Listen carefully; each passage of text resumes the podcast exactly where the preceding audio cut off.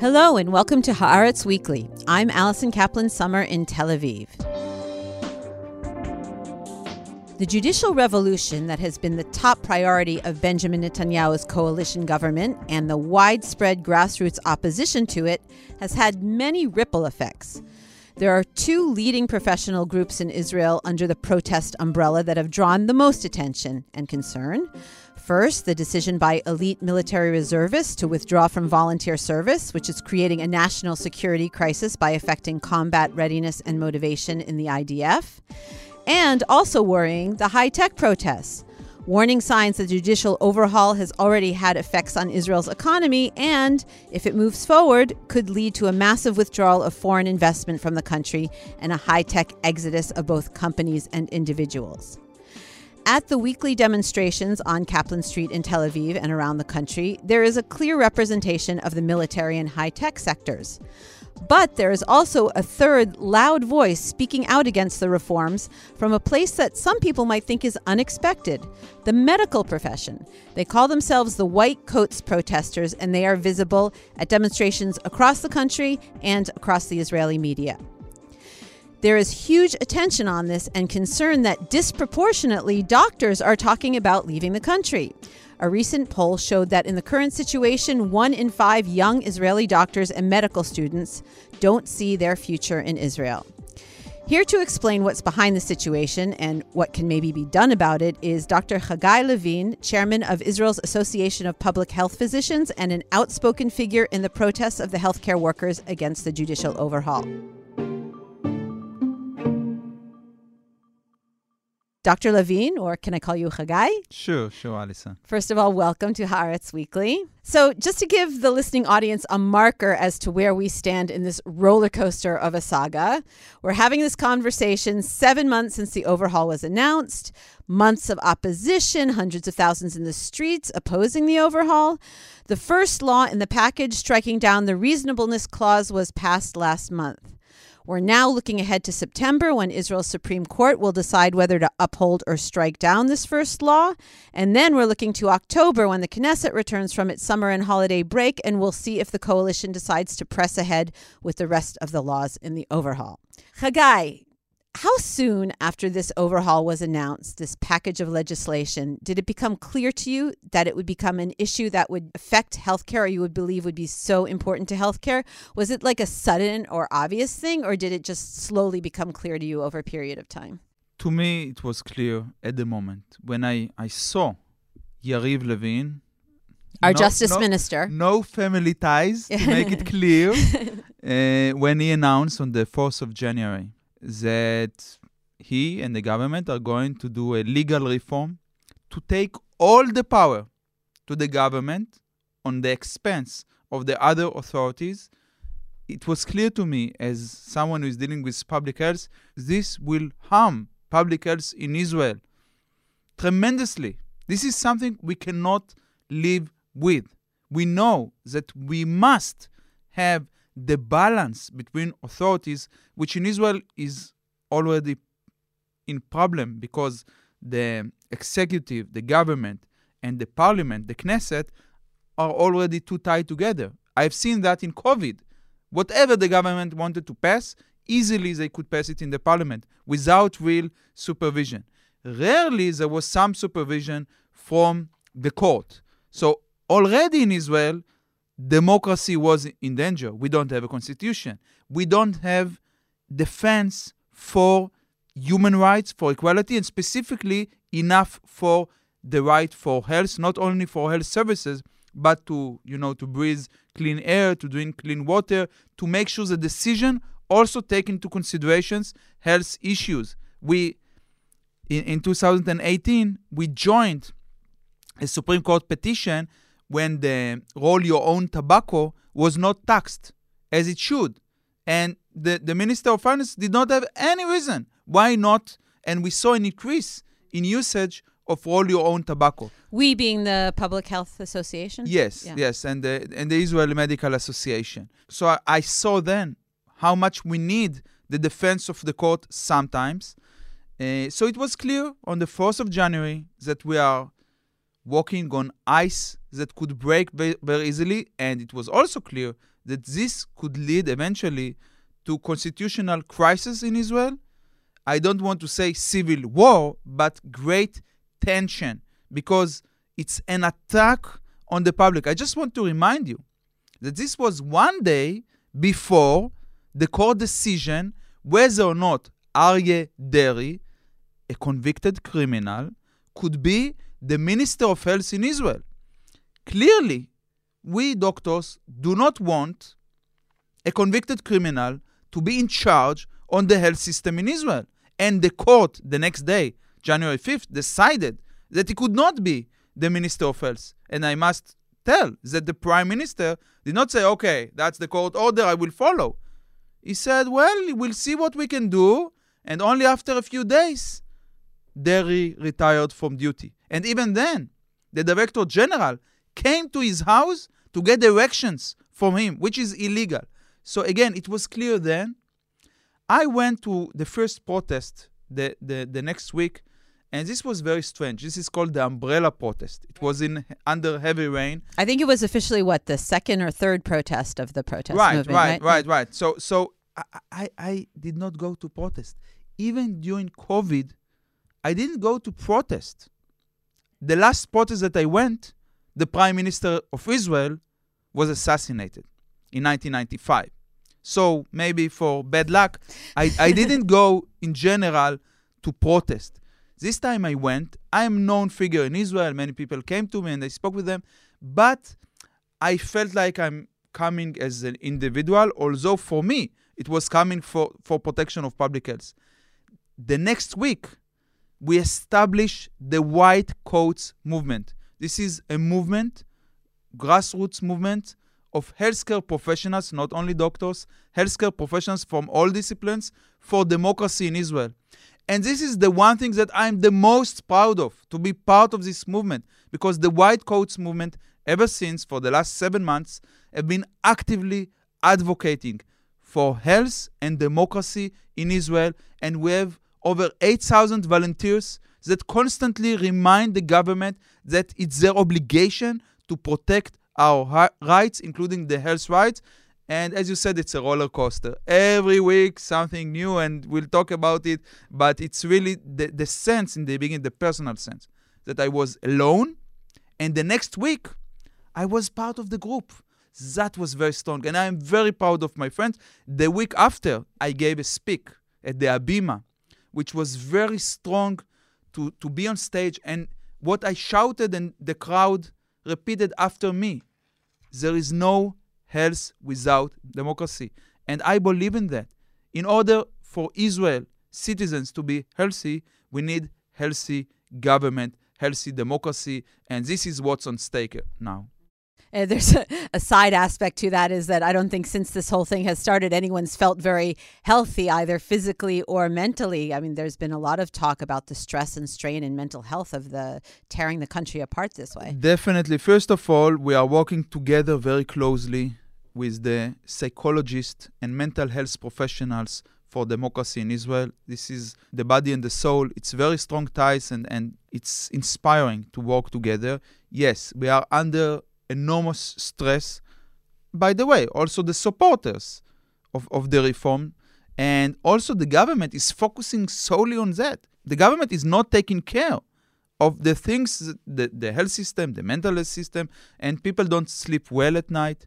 The people, the public, and also the uh, caretakers. We, we feel very bad and we are under stress and this already got its toll on, on Israel. I must say, after passing the COVID pandemic, it's worse than the pandemic in terms of how we feel, in terms of what the future looks like. Because now there is internal disruption in Israel.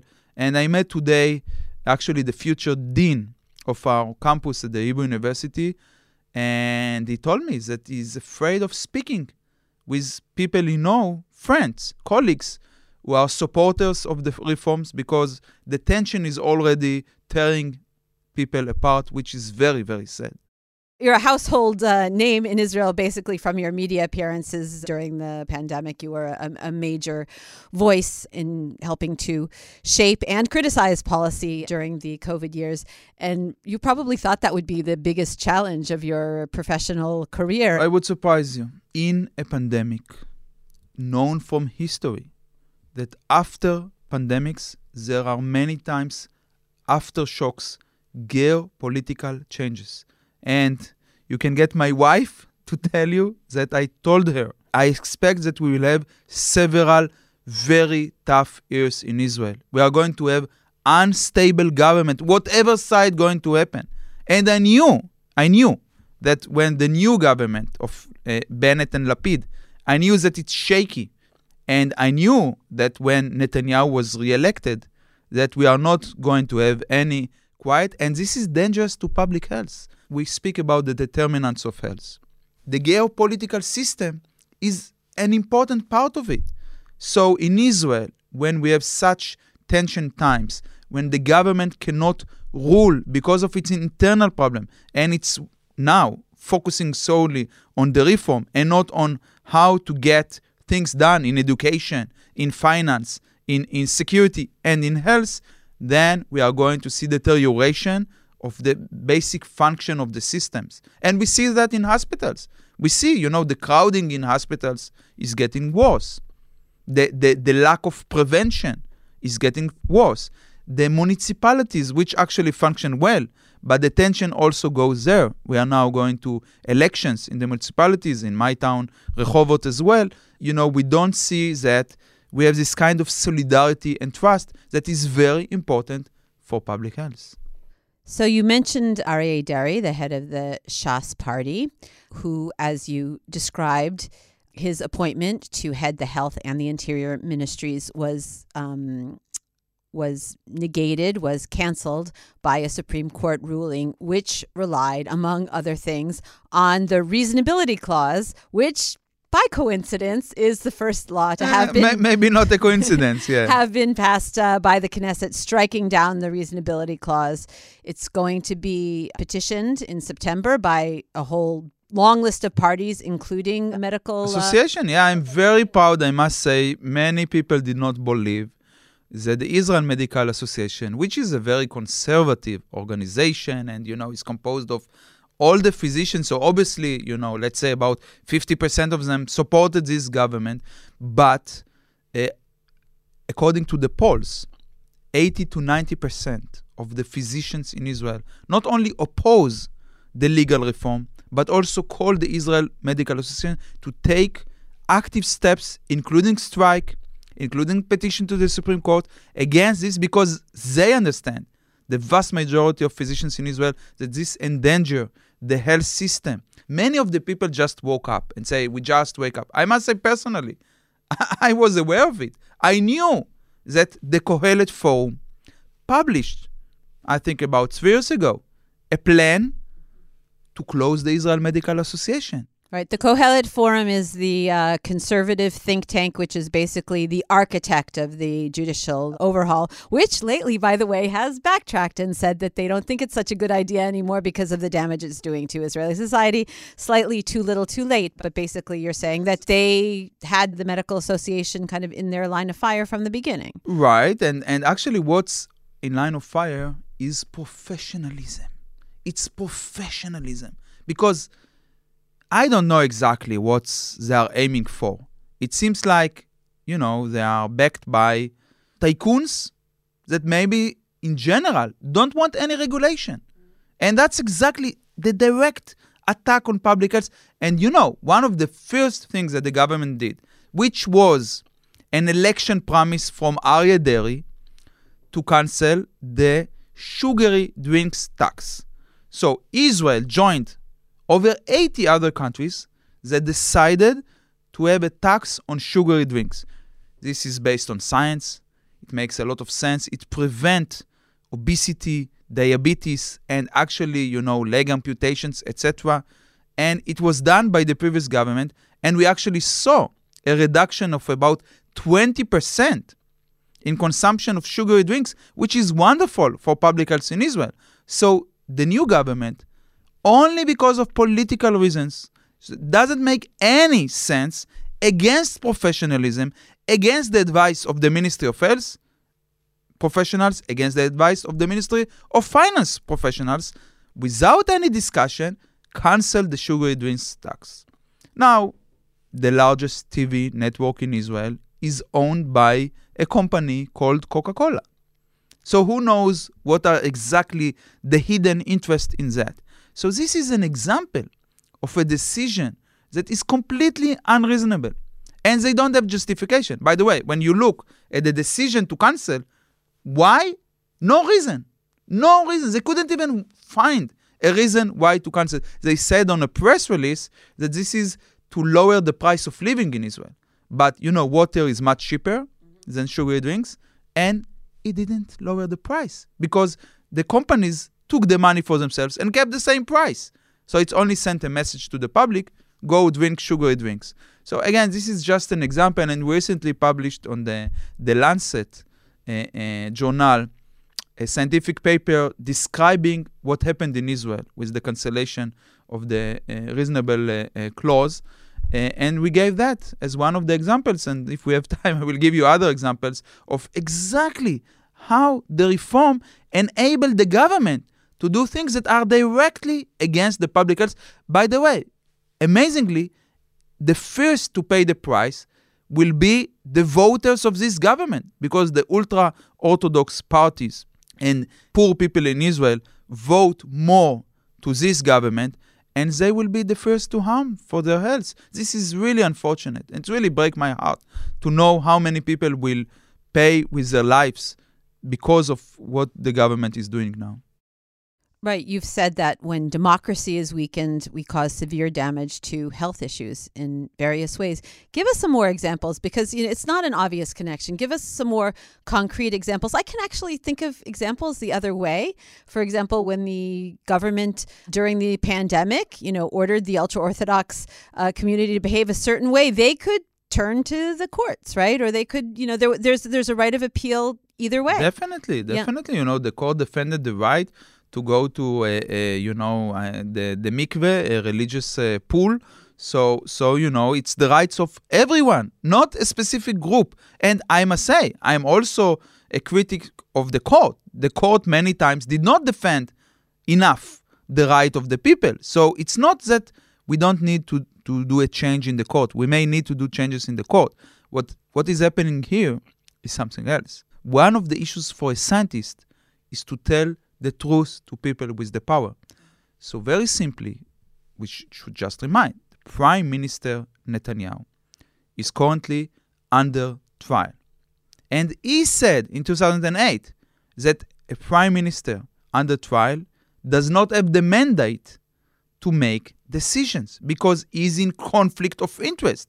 And Netanyahu actually violated his own conflict of interest that, that you know, the court told him in 2020 when they said that he could run for election to be prime minister, but if he will not put his hands into legal reform. And that's what he's doing.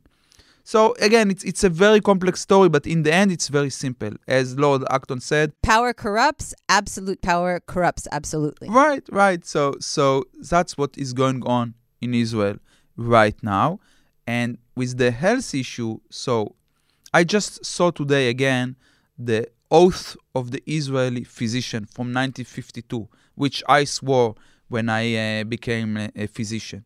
And one of the issues there, it said to take care of the illness of the public. Now, it does not refer to specifically to a disease. What we are seeing now that the reform is tearing apart the Israeli people. When I've talked to economic experts about the potential damage that the overhaul can do to the economy, they say that they've been warned by their counterparts, by their colleagues in countries like Hungary and in Poland, how the deterioration of democracy has harmed their economies. Is there a parallel in healthcare? Do you have colleagues in countries, or is there research uh, done that in countries where democracy has been harmed, that the healthcare system has been harmed? So there are several studies. We just did a literature review and we found, you know, dozens of studies that show on specific countries and also comparative studies in 96 countries, etc. And, and I agree that the association is a bit complex. Okay, sometimes it's it's not straightforward. It's not a linear uh, relation. But in general, when you weaken democracy, when you weaken the protection, the balance between the different authorities and the protection of the public health by the court, you see a, a deterioration of longevity.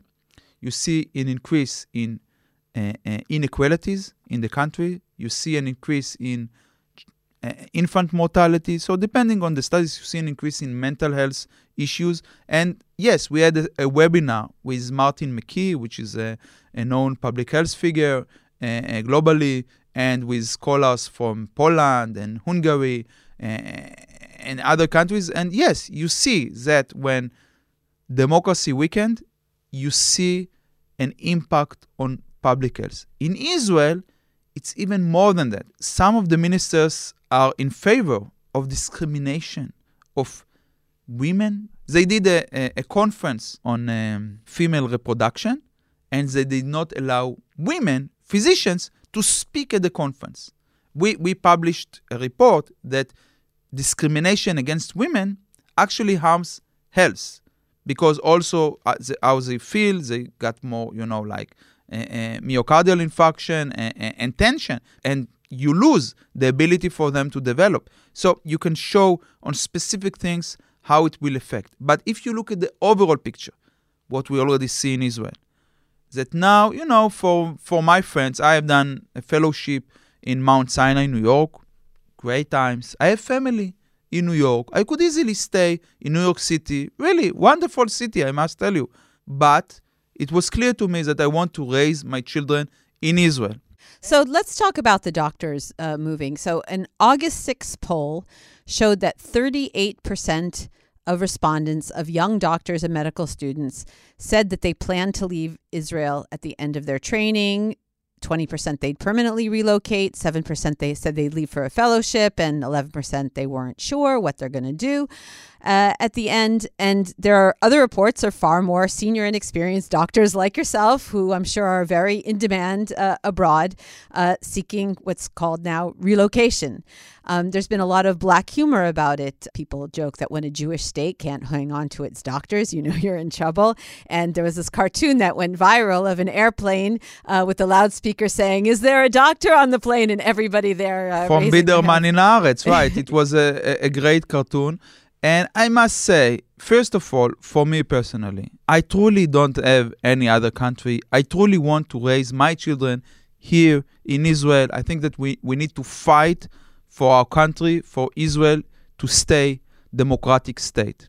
But I totally understand people that also in the past there were good reasons to to you know stay working in the US or Canada or, or in other countries. There was already an issue of a brain drain in the medical right, profession. Right, this right. isn't brand new or anything. It just seems to be a catalyst, But the balance, the balance, like you said, the catalyst, but the balance is now completely turned because many people f- say we cannot raise our children in a state that is not democratic. We could not provide the kind of healthcare that we expect in a country where, where you know the ministers are calling out loud for discriminations against homosexuals, against women, against Arabs. We cannot work in a health system where the minister of health is not obliged to be reasonable. You know, just imagine. And and in public health, by the way, it's the worst because in public health you work closely with the minister and you cannot trust the minister to make reasonable choices. So that that's really horrible situation. And it's very true. We have to understand. I i you know i i came to to look at the whatsapp groups. There are thousands of israeli physicians who are now seriously considering and checking the steps how to work in other countries they are in high demand all over the world they are known for you know to be great doctors and researchers and also much easier for Israeli students, and about 60% of the Israeli new physicians studied abroad. So many of them, already in the past, but now much more, will stay and work in other countries. My friends who are already in fellowship in, in the US or Canada or Australia, they are now extending their fellowship because it's they feel it's not a good time to go back to Israel. The director general recently just basically sat down and, and put out a please stay call, and he's not a, you know, liberal guy. Right, right. So for him, I must say, you know, now you wake up. We told you seven months ago that this is what going to happen. Now, ministers in Israel are calling physicians, are calling pilots who, you know, sacrificed their lives for the country, are calling them to get out, tell them that we will take your license, calling them, you know, cockroaches and, and pass. You know, it, it's horrible how physicians are treated. And again, my response is not to respond to that and not to leave, but to fight here. But I can understand why people feel that they don't want to live here. So, just like the military reservists are being attacked for taking their life and death skills and politicizing them, you know, those are the accusations.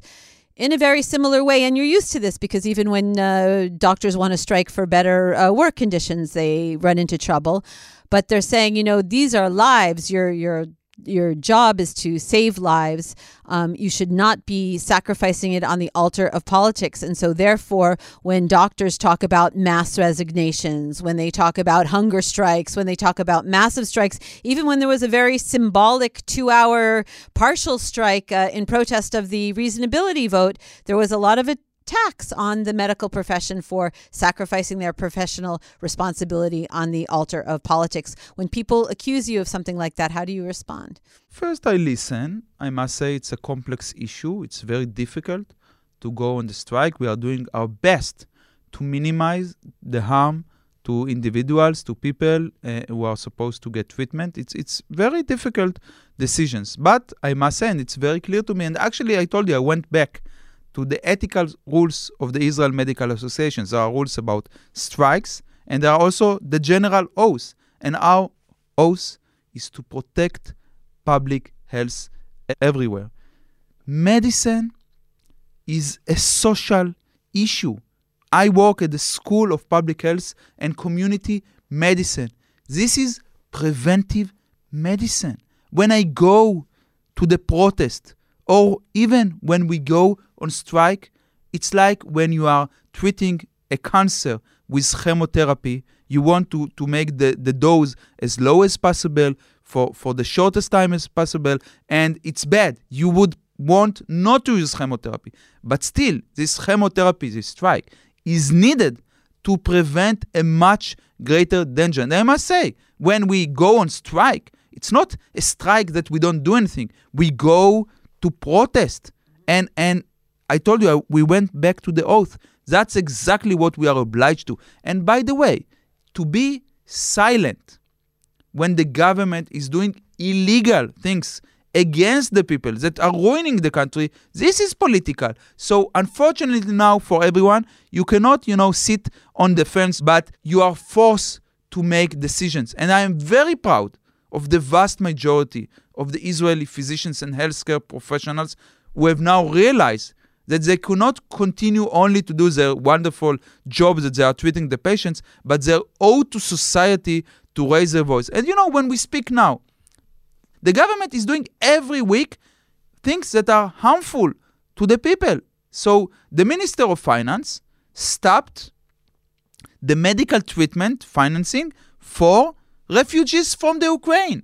You know, the very poor people that ran away from Ukraine here and are getting treated for the diabetes or whatever, on Thursday it stopped. And they were kicked out of the hospital. So now you tell me someone who is telling us that we are political. Aren't we supposed to protect our patients? So my answer, we are doing that to protect our patients. This is our obligation. That's what we have to do. It's not for a Democratic of, or Republican or the Likud or Avoda. It's not for a, a specific Eh, eh, eh, party. It's for human rights. And yes, human rights is political, health is political, bread, the, the price of bread, as it said, is political. And being a physician, it's your obligation to protect the people. Do we have to worry that while people like you are so focused on this issue, you are not uh, drawing conclusions from the lessons of the COVID 19 pandemic, following what's going on with it, and preparing for the next one? Definitely. I think that what's happening now, as, as you said, not only that we don't sleep well, we are occupied. And not only the physicians, the scientists, the public, everyone from all sides. Does I just have to point out the leader of our protest movement, Shikma Bressler, is a scientist. Right, and I, you know, I just met yesterday my friend from from school who came back from a, a sabbatical in uh, in Canada. He's a professor of physics, like Shikma, in the Weizmann Institute of Science, and not only that they told me that two of planned postdoc from different European countries cancelled coming to Israel because of the situation, which is again unbelievable, very bad. And not only that, he's now, you know, he came back, he's now thinking how he can protect democracy in Israel. It's very difficult to do research and to write new grants when you are busy with that. So it's not only about the scientists, everyone in Israel and the government itself. Instead of doing things in order to promote the general good, they are occupied all the time with the reform, which again, we have to say the, the very clear issue it's not intended to improve the legal system in Israel. Clearly, everyone agrees that you need more judges in Israel. There are not enough judges. Not only they are not doing nothing, they did not even summon the committee that actually elect new judges, which it's actually illegal what Yariv Levin, the justice minister, is doing. He's supposed to get whatever he thinks he's supposed to get the committee and to choose new judges. He's not doing that. So Israel is now, for a few months, in a block of instead of promoting life in every aspect, in COVID and in science and in health and in education, is busy with that, which is actually aimed to protect the freedom of one person, Benjamin Netanyahu.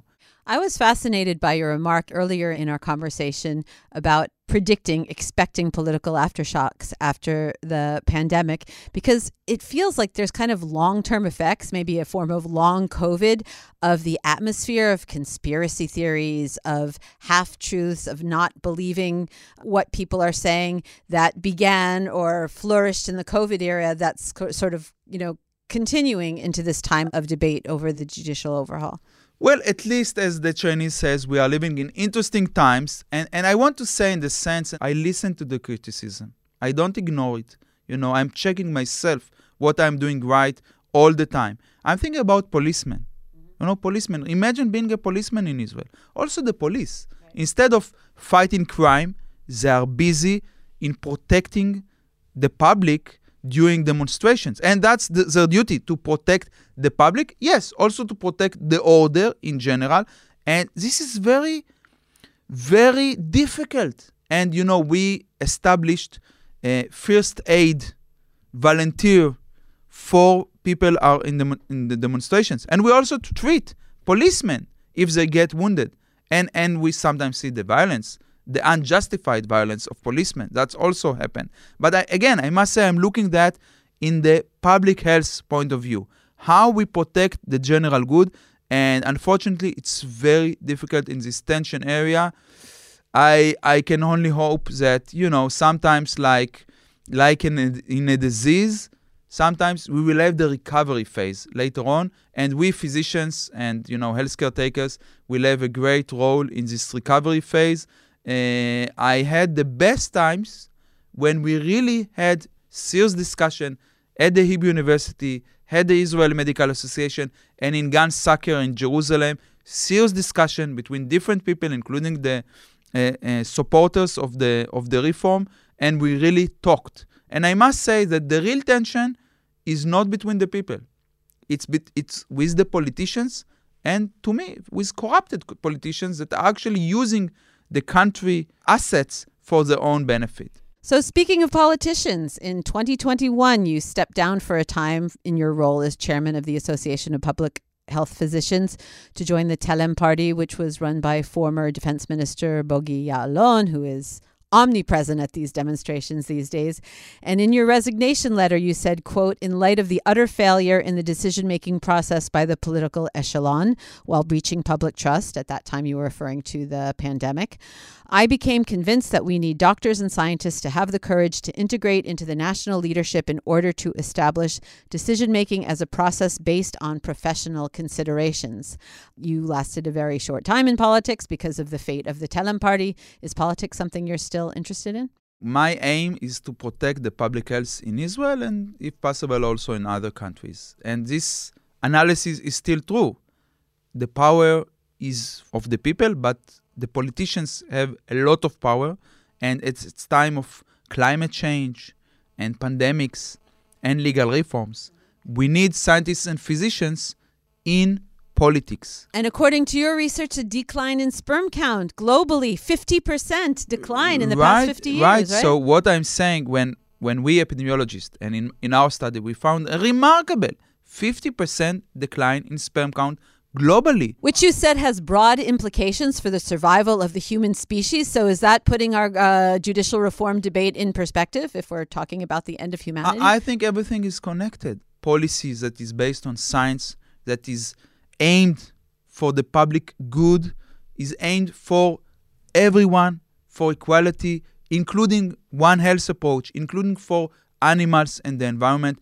And yes, we need to replace the corrupted politicians who are only taking care of themselves with people that take care and care about our future, about our children, about our one world earth, which is, you know, is collapsing because of the pollution and, you know, the earth would survive. But we humans will not necessarily survive. So, yes, I have this dooms feeling. I'm not saying that this is 100% sure, but even if it's only 5%, we need to do things to prevent it now.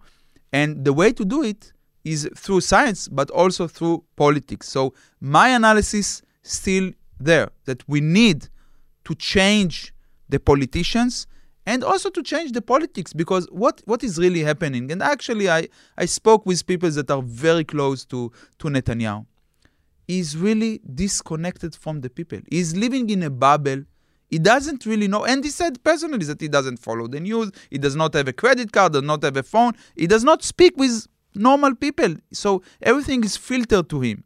And this is just an example. It's not only here. So we need politicians that are connected to the people.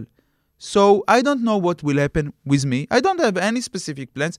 I love my research. I love doing public health. I would love to focus on them. Actually i'm very interested in innovation in, in health and how to use you know new technology to promote health. I think that we are not doing that enough. We have you know great new technologies which are used for selling people stuff and very rarely for how to improve people's health. So we have a lot of work to do. Well here's to you having more time to devote to your pursuits in search of better healthcare solutions and innovation and less on the streets fighting political battles. i want to, to finish maybe with the optimistic thing when I, I meet people and when I, I'm on stage and speaking, I'm always speaking about public health in the sense. And now it seems that people woke up. They are now more receptive to understand the connection between politics and health. And I hope in Israel and in other countries that we will not only prevent but also recover to a better new future. Dr. Haggai Levine, thank you so much for coming on the podcast. Thank you, Allison.